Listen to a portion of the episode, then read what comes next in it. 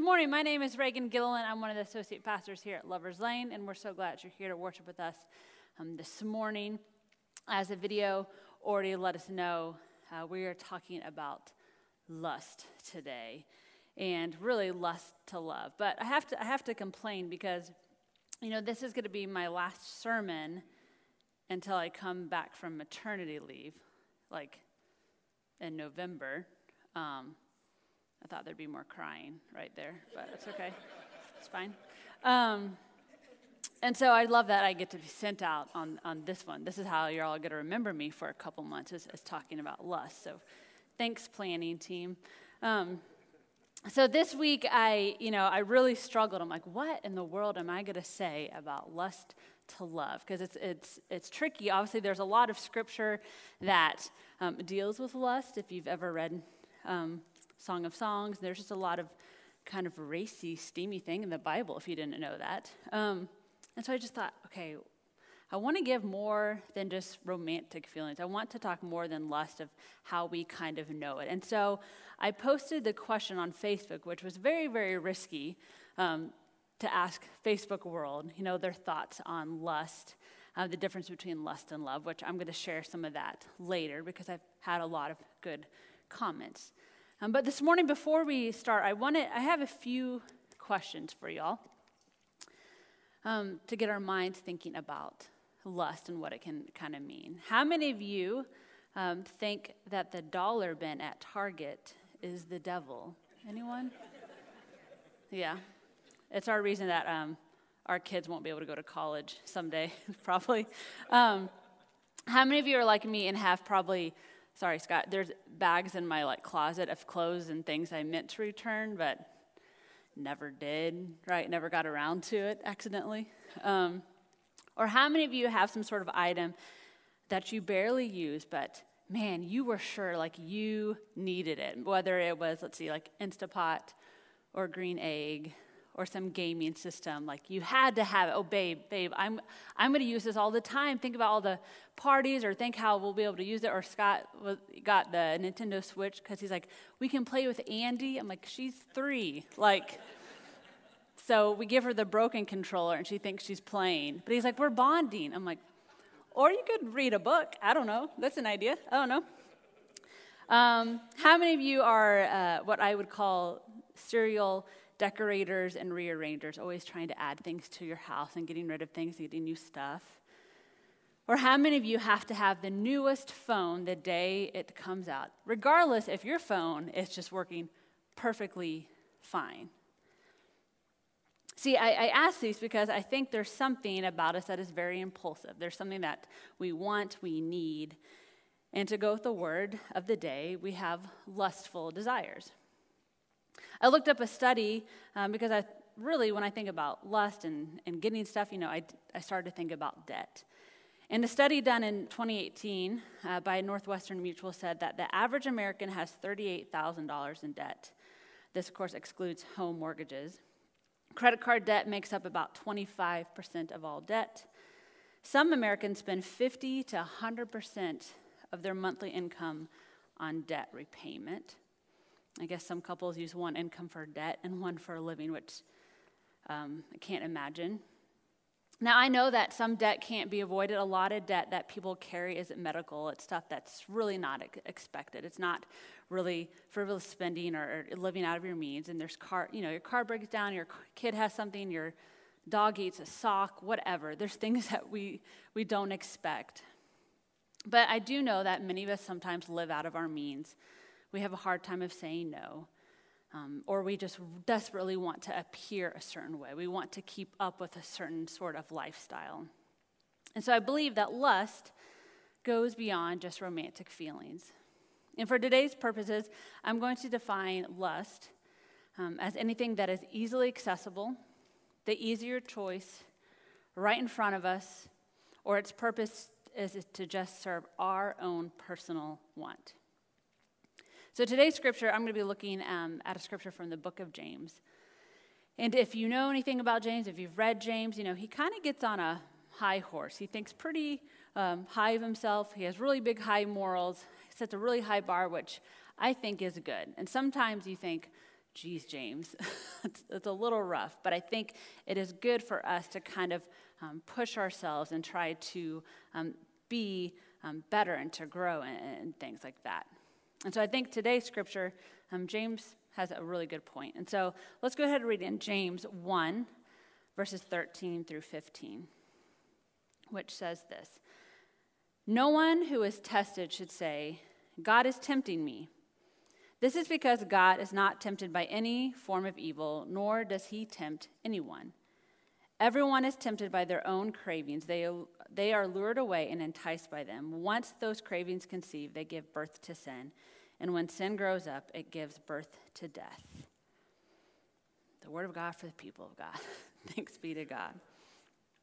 So, sin and death, man, that doesn't really hold any punches.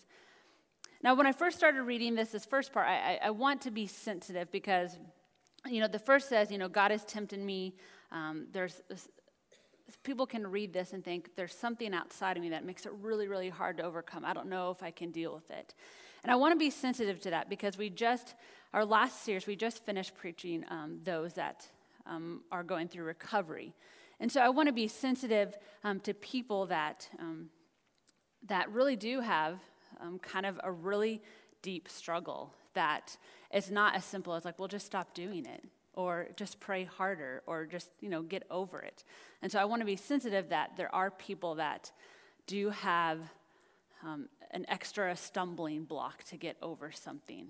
And so I don't want to I want to just at least address that because I think sometimes we can be really um, kind of callous and just not very understanding to people that really really need a lot of help. But um, for majority of us, or what most of us kind of deal with most of the time, is that I think we have the temptation to blame people or blame God or situations or season on what our lustful behavior. When really denial is playing a huge part into our behavior. Because we can't seem to deal with the real issue of why we are going for lustful things, that easier path, the things that are right here. And so from the get go, we will never, ever be able to battle lust, these lustful things that we do, unless we're willing to examine deep within ourselves, deep within our souls, to see what is this longing? Why do we do this? Why do we feel the need to buy stuff that we don't need? Why do we reach for the phone and scroll through post after post rather than maybe talking to the person maybe that's right next to us? Why do we avoid plans or doing things with people and stay inside time after time? Or why do we jump to a new relationship or a new job when things get tough in the old one? what is this emptiness from? Why do we have this longing, this craving? So I think until we're ready to look deep, until we're ready to ask hard questions of ourselves, we will always reach for lust rather than love. We have to stop blaming other people or things and maybe see that the common denominator is us. That maybe we are the issue. Maybe we are the one with the problem. I think we tend to not um, own up to um, what we've done. We don't want to take responsibility. We don't want to take responsibility for our actions. And it can become really easy to, to avoid things, uh, to distract from real issues. And so instead of progressing forward and changing, or in Methodist terms, becoming sanctified, becoming more holy, becoming more perfect in love, we become very stagnant because we aren't willing to do the hard things. We're not willing to reach for love. Instead, we keep reaching for lust. And so the first lesson from James today that I think is that we need to own up to our own to our part our choices, our behaviors, and our habits. And another part to uh, owning our part is not falling back on the mindset or the excuse of saying something, well, this is just my thing. This is my one issue, my flaw, my weakness. I guess that's what God gave me. I'll never really change.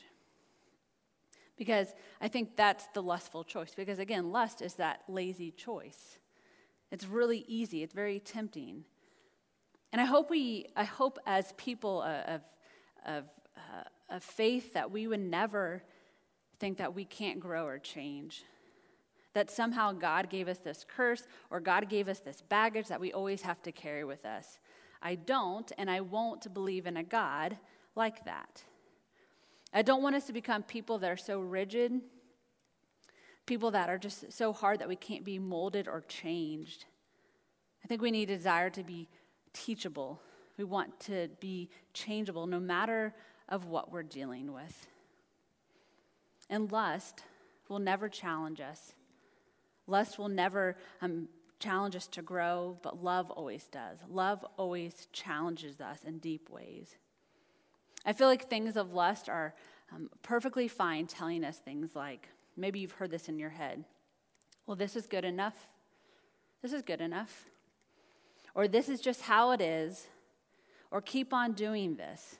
Just keep on doing the same old, same old. And love is always the opposite. Love will always challenge us, stretch us, grow us, and always be the more difficult choice. Again, lust is easy, love is hard.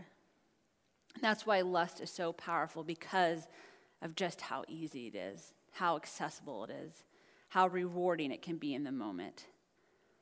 And so we get wrapped up in lust all the time. That's why people have problems spending too much or um, doing lazy things, whether it's, you know, going through the drive through and, and eating not good food. There's just so many things that we can just grab that we think will fulfill us, and they don't.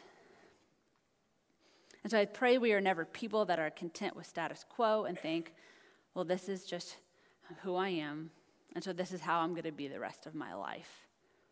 I hope, I pray that when we look back on our lives every year that we can say, oh, I have grown. Oh, I have changed. I have matured. And if you haven't, that really doesn't settle well with you. That you think, gosh, I'm the same person. I don't think I chose hard things this year. And maybe going forth, I need to choose some harder things for myself. Because we all know what it's like to meet older people that say, Well, I've been like this for 60 or 70 years, no point in changing now. And that drives me crazy. I'm like, I hope I'm not like that when I'm 60 or 70. I hope I'm still like hungry to change and grow and to learn new things. And so please don't be like that. I can promise you, if Scott Gilliland can mature, there is hope for all of us, okay? The second big thing that kind of gives me uh, comfort in this is text is I do appreciate that James says everyone. Everyone is enticed and tempted by something. So you're not alone. We're all in the same boat. If people say, oh, I don't have any struggles, I don't have any whatever, uh, they're lying. And the reason that um, that lust kind of uh, can grow and overtake our lives so easily, that how we can just keep on living and and no one really says anything, it's because no one talks about it. No one shares about it. I think a lot of us are fine sharing kind of our guilty pleasures, you know, that are like more funny, like if there's a certain group you like to listen to, or if there's a TV show you really like, you know, we're, we love to kind of share those things that feel safe. But really sharing kind of anxiety or things that um, are really hard for us, things that we really, really struggle with, we really like to hide those. And so when lust goes unchecked, it can consume us and lead us to more temptation, into more problems, to emptiness, and to dead end. And so, if we want to put an end to this cycle, if we want to move from lust to love, to mature in who we are, we first have to be comfortable talking about it. We have to get over this idea that showing a weakness or a flaw is a bad thing. We're not being a good example to people um, that are outside the church when we do that. We're not being a good example of those that are younger than us. We're not being good example to our children when we have to pretend like we have it all together. I think we have to be okay showing, yeah, I have struggles and I have issues. And then you can show, but I'm working on it. I'm working to change. I want to go for things of love. I want to go for the harder things. I want to go for the things that are going to make me a better version. And I believe there's such freedom and there's such healing when we open up to people and tell them what we're going through. And chances are, if the right people are around you, um, it's not scary because they love you and they're going to promise to walk with you. And most likely, they're going to say, I was waiting for you to say something. I've know, you, I know you've struggled with this for a while. and they're gonna and they're gonna maybe say, you know, me too, or oh, I have that too. I struggle with that. I had no idea. I've been dying to talk to someone like that. You're gonna bring comfort to someone if you maybe take that first step, if you're a little bit more vulnerable. And so I pray that we can be people that step out of the dark and into the light, that we move from lust so we can move into love. And so if you want to break this lust cycle, if you want to go for things of love, we have to be willing to be brave, vulnerable, and honest. And I think part of opening up allows us to have boundaries and perimeters to keep us from going further down the wrong path. I love that James says we will be lured away, we will be enticed. Absolutely. We all know what it's like to be tempted by things because these things of lust are shiny and they're pretty and tempting. But having a plan and a strategy to keep your eyes focused on love will be the only way that you can combat because lust has such a strong hold on us. So, having someone that knows your story, that is walking with you, that can keep you accountable, is very key. And you're not going to fix it in one night. You're not going to fix it in one week. You will absolutely probably mess up. You will backtrack. But I think it's really, really important um, to first just be honest about it and make a plan. Because I think, probably, at least I hope, that most of us want to move to things of love. We don't want to be trapped by things. We don't want to be held by things. We don't be um, held captive by, things of lust. We want to be free. And so this week, when I when I asked the question on Facebook, the difference between lust and love, I got a lot of um, answers before everyone started doing FaceApp and giving their information to Russia this week, I guess. people forgot. But here's a few answers that people said Lust objectifies, love wants to bring out the best in the other person. Lust is fleeting, love digs deeper. Lust causes us to settle for people who are not our equals. Lust is equivalent of a simple want, not sustainable. Love is fulfilling sustaining. Love fuels you, love makes you whole and helps you grow. Lust is poor impulse control, usually resulting in, bad, in a bad decision followed by regret. Love is a tough, patient commitment over a period of time. And my favorite one lust prioritizes my needs, love prioritizes others' needs. And that was from Amy Spohr, who's a pastor, so she knows her stuff. And so I started thinking, yeah, lust, lust really isn't sustainable. And yeah, love does dig deeper. Love does make us whole and, and help us grow. Lust really doesn't. And so this last verse of James, which I think relates to a lot of things what people said, is once those cravings conceive, they give birth to sin. And when sin grows up, it gives birth to death It's pretty strong language. We don't talk a lot about sin and, and death a lot. But I think there's a point to it. I think there's a reason James used this. When I think of lust and all that it does, I really do think it gives birth to things that aren't helpful to us. It leads us towards a deep, a dead end. It leads us to things of death. And so I have to ask when I'm tempted, by lust, what is the value? What is the worth? What is the long term implications of doing things or investing in things that are lustful? Because I do believe lustful things are very self serving and can be very much about self promotion.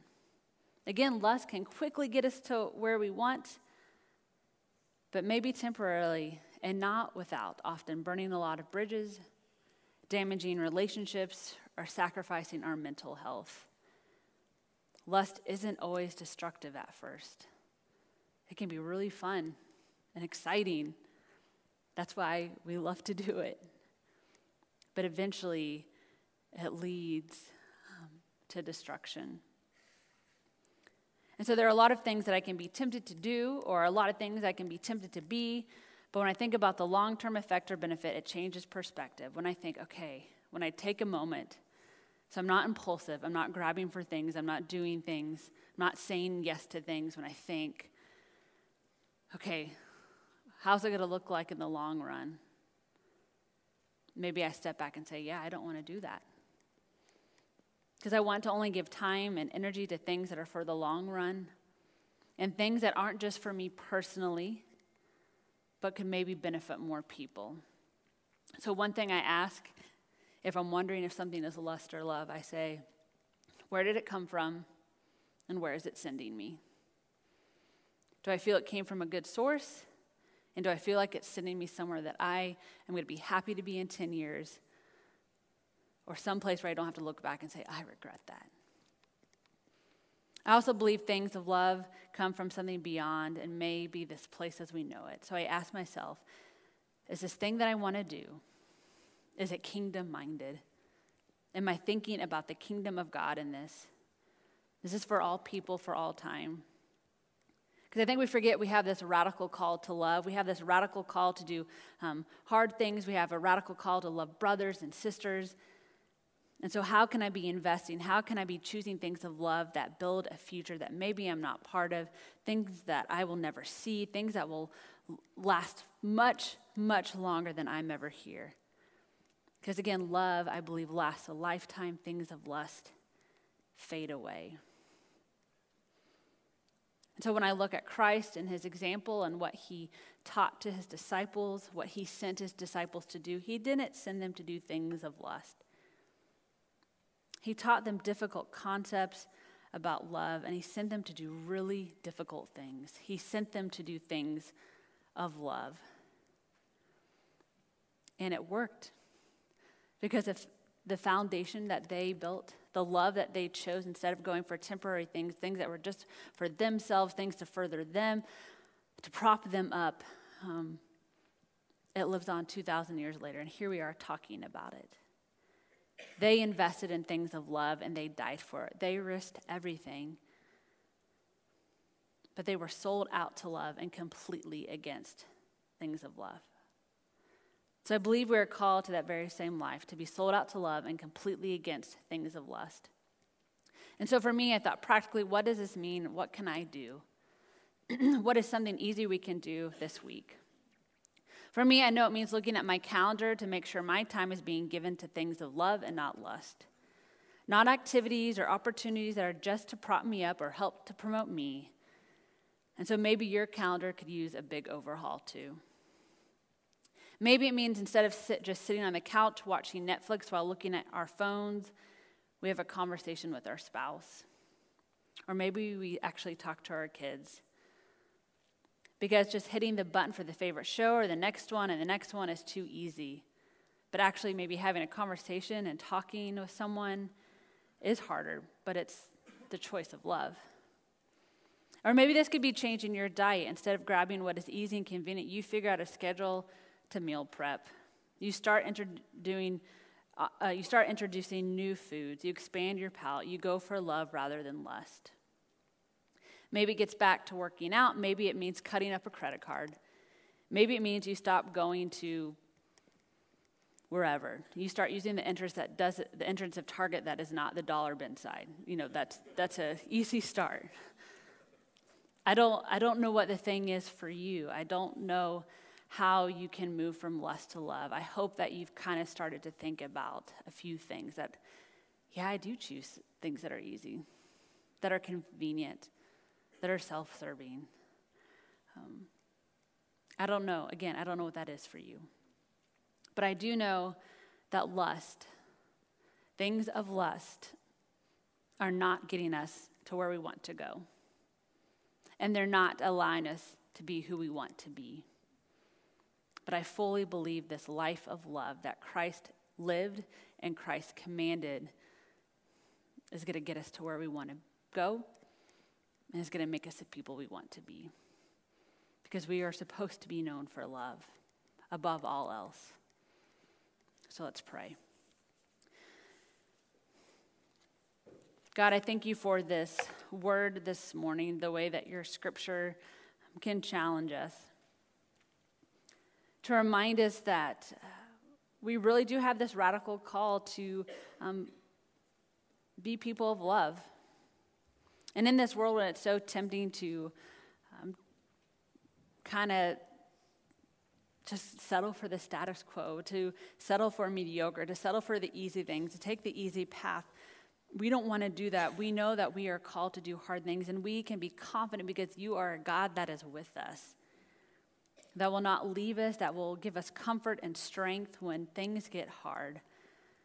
And when things get really difficult and we're tempted to turn back and choose the easier option, I pray that we stay on course, that we'd say, No, I'm going for something that is better and deeper and more fulfilling. The promises of the world, the promise that lust gives, is, is nothing compared to the promises of you. So I pray that we could be people um, that look to the promises of you, look to the guiding, to the things of you, and that we would grab hold tight. It's in your name. We pray.